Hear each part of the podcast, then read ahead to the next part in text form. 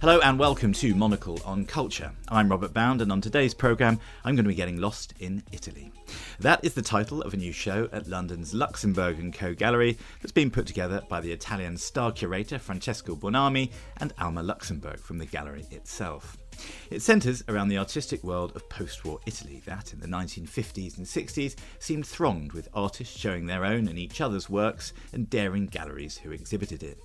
Galleria La Salita, for example, showed the American Richard Serra's Animal Habitats Live and Stuffed, which featured a cage with a live pig in it next to stuffed animals and lots of straw.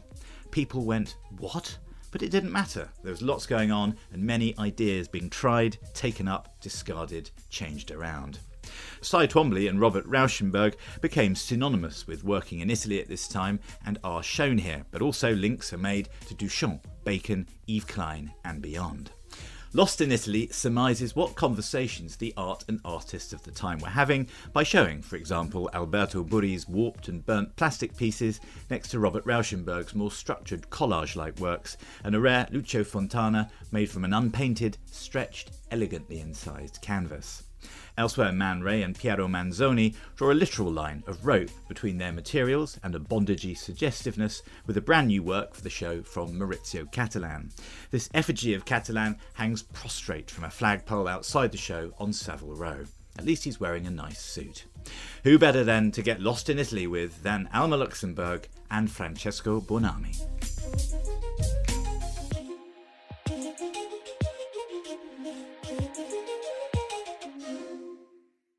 Alma, Francesco, thank you very much um, for your time today. It's really nice to be lost in Italy, like physically here in Savile Row. To be lost in Italy is a great sort of opening of doors here in London and trust you guys to, to do it. So thanks for that. Thanks for sort of inviting us to this. I feel like I'm looking out upon golden fields and lots of beautiful art. I wanted to ask you first both about the title lost in Italy? It was lost in Italy because I think we lost the us Italian mostly. We lost the idea that Italy was uh, really a place in the 50s and 60s where a lot of private galleries were experimenting with new artists uh, internationally, and Italy was very vibrant in terms of the thing. So we lost uh, my idea was that we lost a little bit the memory of those period and uh, we lost also probably this uh, attitude as italian to do experiment with this uh, kind of art. I mean now it's completely different uh, environment and i think that the world has changed completely from the 50s at that time was quite daring to bring uh, francis bacon and nobody almost knew it him in, in torino the galleria galatea or Yves Klein in, in Milano or Richard Serra in Rome at the Galleria La Salita. I mean, it was absolutely astounding. The, the show you're talking about, Francesco, is that amazing show with all the, the live animals, live and dead animals in cages and cages in cages. Are there any sort of eyewitness accounts of that of that show? Because there was such a fer- you know, Italy at that point was such a fertile ground for artists coming out from all over the world, especially the United States, as you've got in this show. What was it like to be at that show, I wonder? There are great photographs of uh, an Italian photographer called Aldo Durazzi from the exhibition, and it looks like the opening was packed with lots of people, and, and so I think that it, it indicates that it was probably quite followed yeah. at the time. Uh, also, Galleria La Salita was a very interesting gallery to go to. So I think people would have gone even not knowing who Richard Serra is, obviously, you know, coming from America. And this was one of his first ever exhibitions. So I'm not sure that people came especially for him, but they would have gone to that gallery anyway because it was very edgy. At the time, I think there was a now of course it's very nostalgic to say this because but it, there must have been a curiosity and i think people hated the show absolutely. The the, the, the art critics and the establishment probably found it uh, a joke. But you could see that was a curiosity. There was you could see that there still was uh, what now is completely lost. Some kind of underground and experimental thing that people were curious to see what uh, was happening, you know.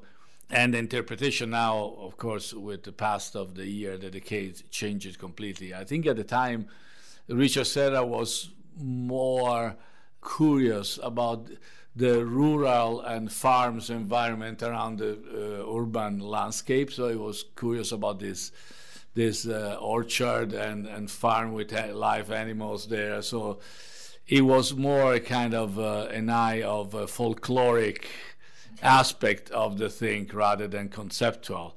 So now we see it as the seed of Arte Povera and also of a lot of Maurizio's Cattelan works. But at the time, I think Richard Serra didn't think to do a, a highly uh, arte povera or conceptual statement. It was more probably mocking the uh, Italian cultural engard. And also, I think Richard Serra always remove this exhibition from his, his kind of CV for a long time because he didn't think that was part of his, his uh, future language.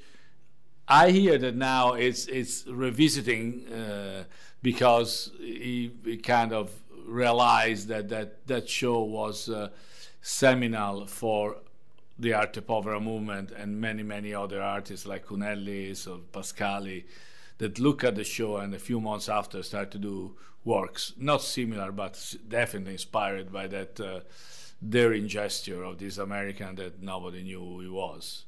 Yeah, it's an amazing thing. And and here um, in the gallery, you've got in one of the rooms off the main room, you have these works in kind of dialogue with each other, and that's the, very much the spirit of this whole show, isn't it? That these these artworks are having conversations, whispered conversations in corners. Some of them are shouting at each other across the galleries. But that's the idea of this show that, that there's a dialogue between all. The idea was yes, that this conversation that was going on uh, clearly and softly, and sometimes you know whispering, gossiping. I think some of them are telling jokes to each other. I, I, I mean, I like your... make it a joke. Someone was stealing ideas from each other.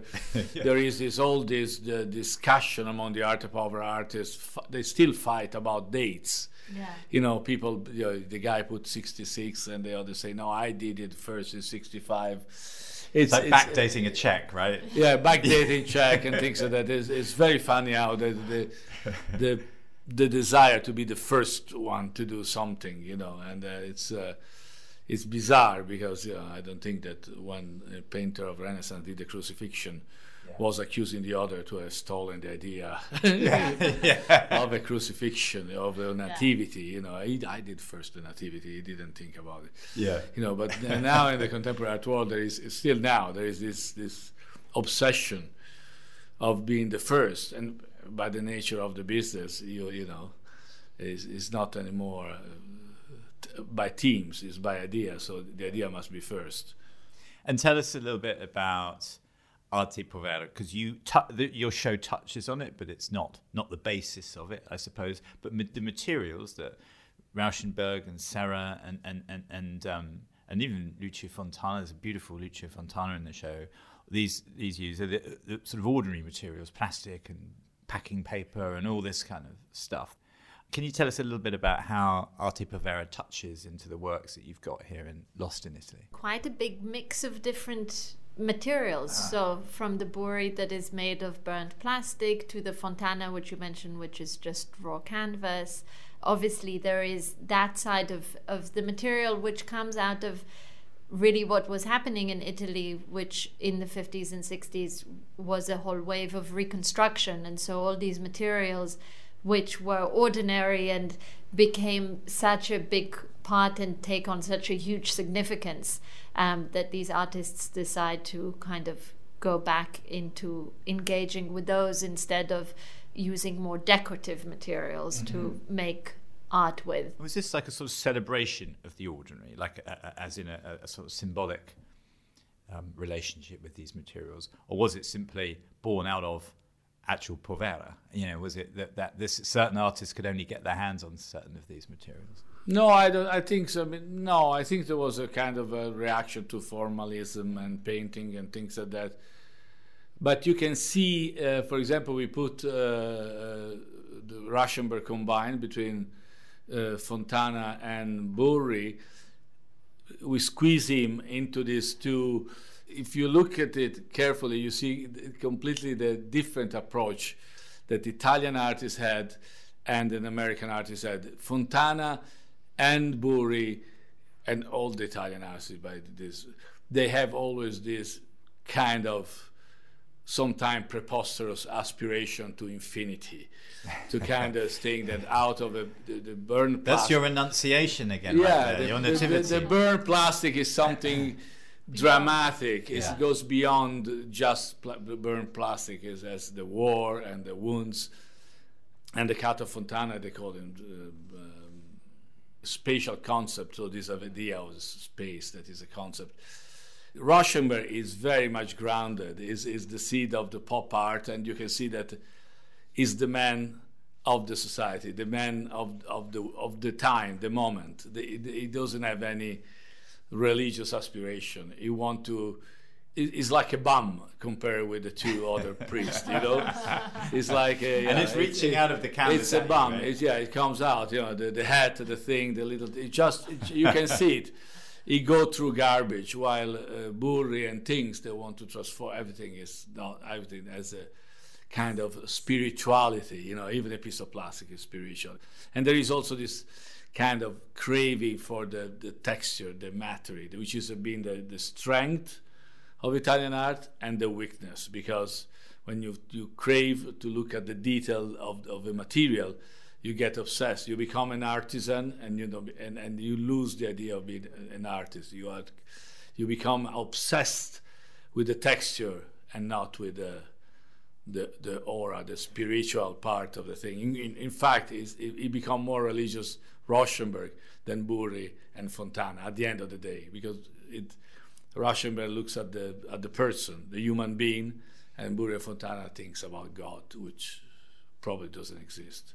and that goes back to Serra with that folkloric thing, right? It's all about touching the, getting your hands dirty, getting some mud under your fingernails as an artist, I suppose. That's a kind of an intention of, of, of some of these. Francesco was talking about Lost in Italy from the point of view of what Italy lost, but I think there's also the losing of yourself in Italy. These artists came and there was a sort of a certain freedom that maybe they didn't feel they had elsewhere.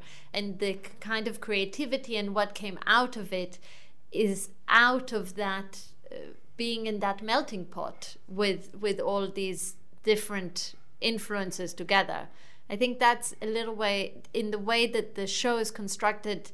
We try to show you that melting pot, basically those influences that come from different directions and these conversations that happened or sometimes you know something influenced something else. There wasn't a direct conversation but there was you know somebody saw something and then did something else and it obviously has a relationship. It's interesting to see that place because like with everything places change and things change and it's today not exactly like what it was at the time so. And, and you put that phrase of Cy Twombly on the wall, which is quite revealing, where he's totally kind of underwhelmed by the experience in Italy. He arrives in Italy uh, and he, he, found it dirty and kind of uh, it, it not not disappointing, disappointing compared with the thing. You know, he didn't okay. find the Medici court, but he found peasant and uh, like what Finds, you know, Ferrer goes into this, farmer, this thing, and so he, he, he transformed it in, he transformed this disappointment Serra in an exhibition. And that Twombly instead, which is more was more refined, maybe thought it was kind of shocked, and so there is, is this kind of conflicting feeling between having an holiday and being exiled, because we have to remember that Cy Twombly went to Rome not because only want to see Italy, mm. but because he was an artist that, with the uh, appearing of pop art, was totally disregarded in the United States. So he was the friend, that nobody want to uh, show. So, in order to avoid this this frustration in New York, he decided to move to Italy, and uh, and the Russian kind of follow him because we're together. But uh, it's uh, so it's interesting to see how history is much more uh, real and endearing and human that art history is. You know, if you read it, you know, there is a whole narrative that is built around artists going to Rome, blah blah blah, seeing things. In fact, you know, people move for reasons that are not. And we, we can get at the end to, to Maurizio and why he moved to United States, which is also very interesting as a story. Alma, when um, she walked us through the show, talked with regards to Maurizio also about Scarpita, and these two artists seem to have a kind of who owns them? Who owns their reputations? What pa- kind of what passports American? do they have? Yeah, this American versus Italian thing. Uh, well, both for Scarpita and and and Cattelan. Cattelan is a little more complicated as a, to define who owns what. I think Cattelan still now owns himself in the sense that is a little bit his own country, is, is a little his own village. No man is an island apart from Maurizio Cattelan. Yeah, yeah. Apart from Maurizio Cattelan, no man is an he is. He's a little, he's, he's a, a, little rock. uh, uh, in the middle of the Mediterranean, yes, not in the middle of the ocean, but is a little rock. Scarpita, I think, definitely arrived to America. He met Leo Castelli, and he definitely was He's a much more limited artist than than Cattelan. His language was very much uh, tied to this kind of work that we see also in the show. He just make variation, but it was definitely he found a support of Leo Castelli, who supported until the very end of his life. We can say that Scarpita is a true Italo-American artist. Yeah, I was telling Rob you know. that the problem for Scarpita was that the Italians thought he was American and the Americans thought he's Italian. Yeah. So he never quite. He never quite. But Maurizio doesn't have this problem, I think. Maurizio is, is, is, is Italian. Is, is you can compare him to the actor Roberto Benigni. You know the. Uh-huh. Is is a typical Italian. He plays on this Italian kind of almost clownish character uh, caricature. Uh, the, the, work itself is a caricature of himself. So what happened to the what happened to the the Italian vibe? I don't know. I think it's a mixture. You know, like you don't know to define it when it happens. Uh-huh. You don't know to define it when it doesn't happen. What if you look at what did happen at the time in Italy was that there were great, very courageous gallerists who were ready to show work that was edgy and different by unknown artists you know and and presenting it to a local audience. The audience that was there was very much engaged with art not just you know from uh, living which in in Italy you live with art in almost every piece of architecture that is around you but also with contemporary practice and artists and collecting and you know building museums and, and setting up infrastructure that enables um, engagement with art. And artists obviously that you know were as francesco was saying ready to invent things and and be daring and uh, take a stand. What happens is that if some of those things um, become weaker then maybe the move is towards a different place. That's basically it. Yeah, and and and the focus of certain parts of your show, that immediate post Second World War Italy as well. Well, you know, jo- Juvenal said that Rome suffered from a lack, Rome was suffering from a lack of war. Maybe it is that thing. You need that hardship to to, to, to kind of get the creativity going, to build something out of the ashes, whether it's art or whether it's hospitals and schools and a whole new country. You know what I mean? Yeah, that's probably possible. But then there is this word that I mentioned before, which I love it in English, is ingenuity.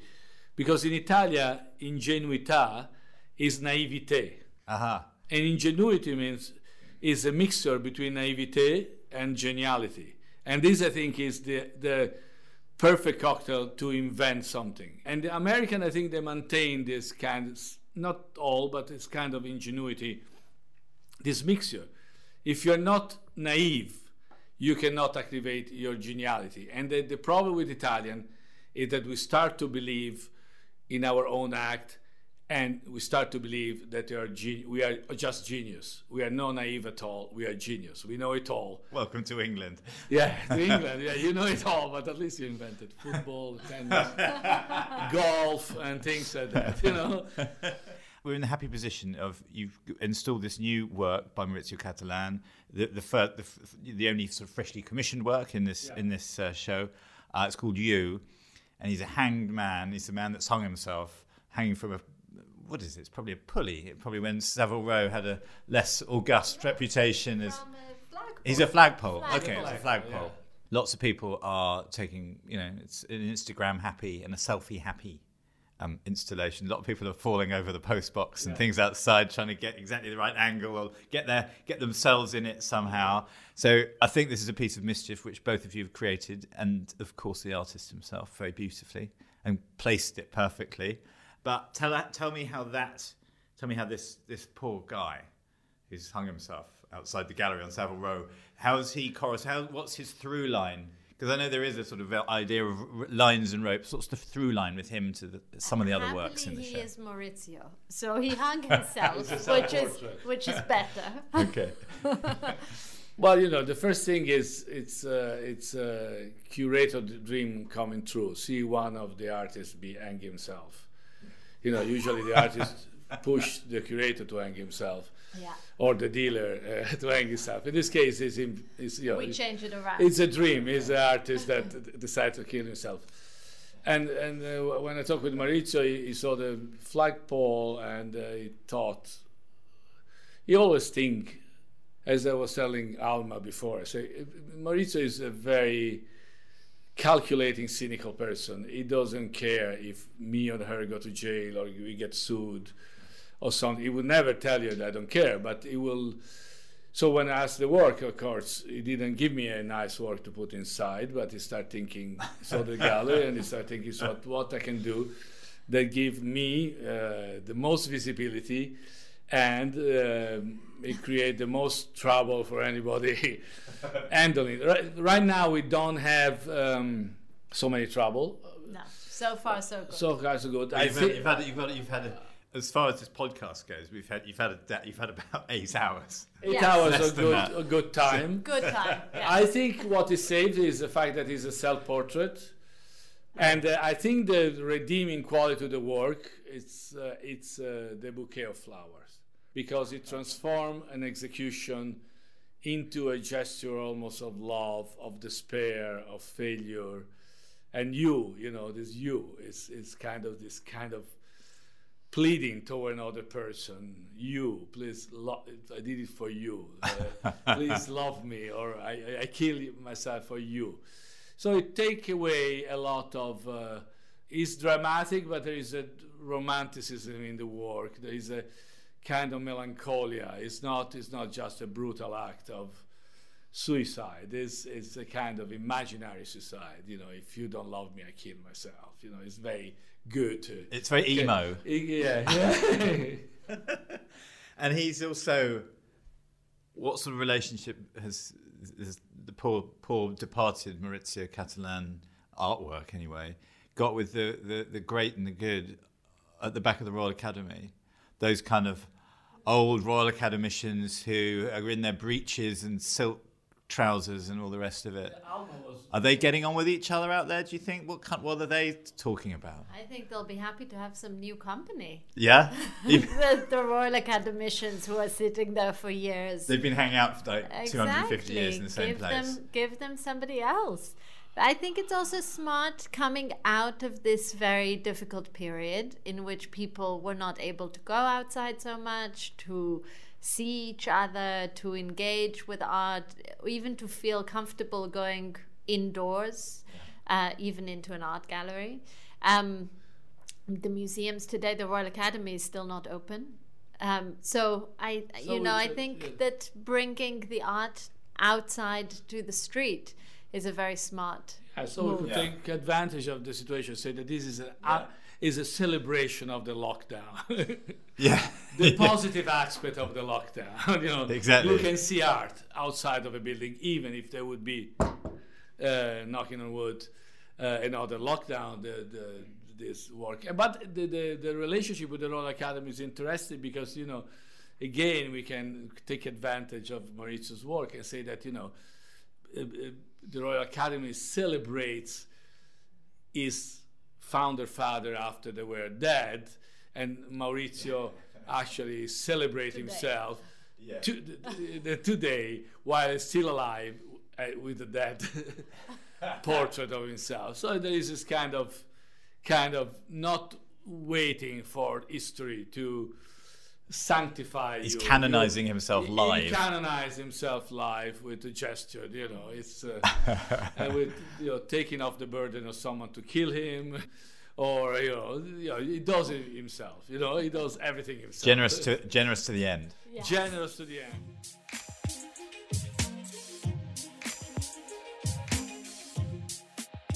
And Lost in Italy is on at Luxembourg and Co. on Savile Row until the 3rd of July. My thanks to Alma and Francesco and to Holly Fisher, who produced this programme. We'll be back next week with more reopening cultural goodness, but for the time being, from me, Robert Bound, thanks for tuning in.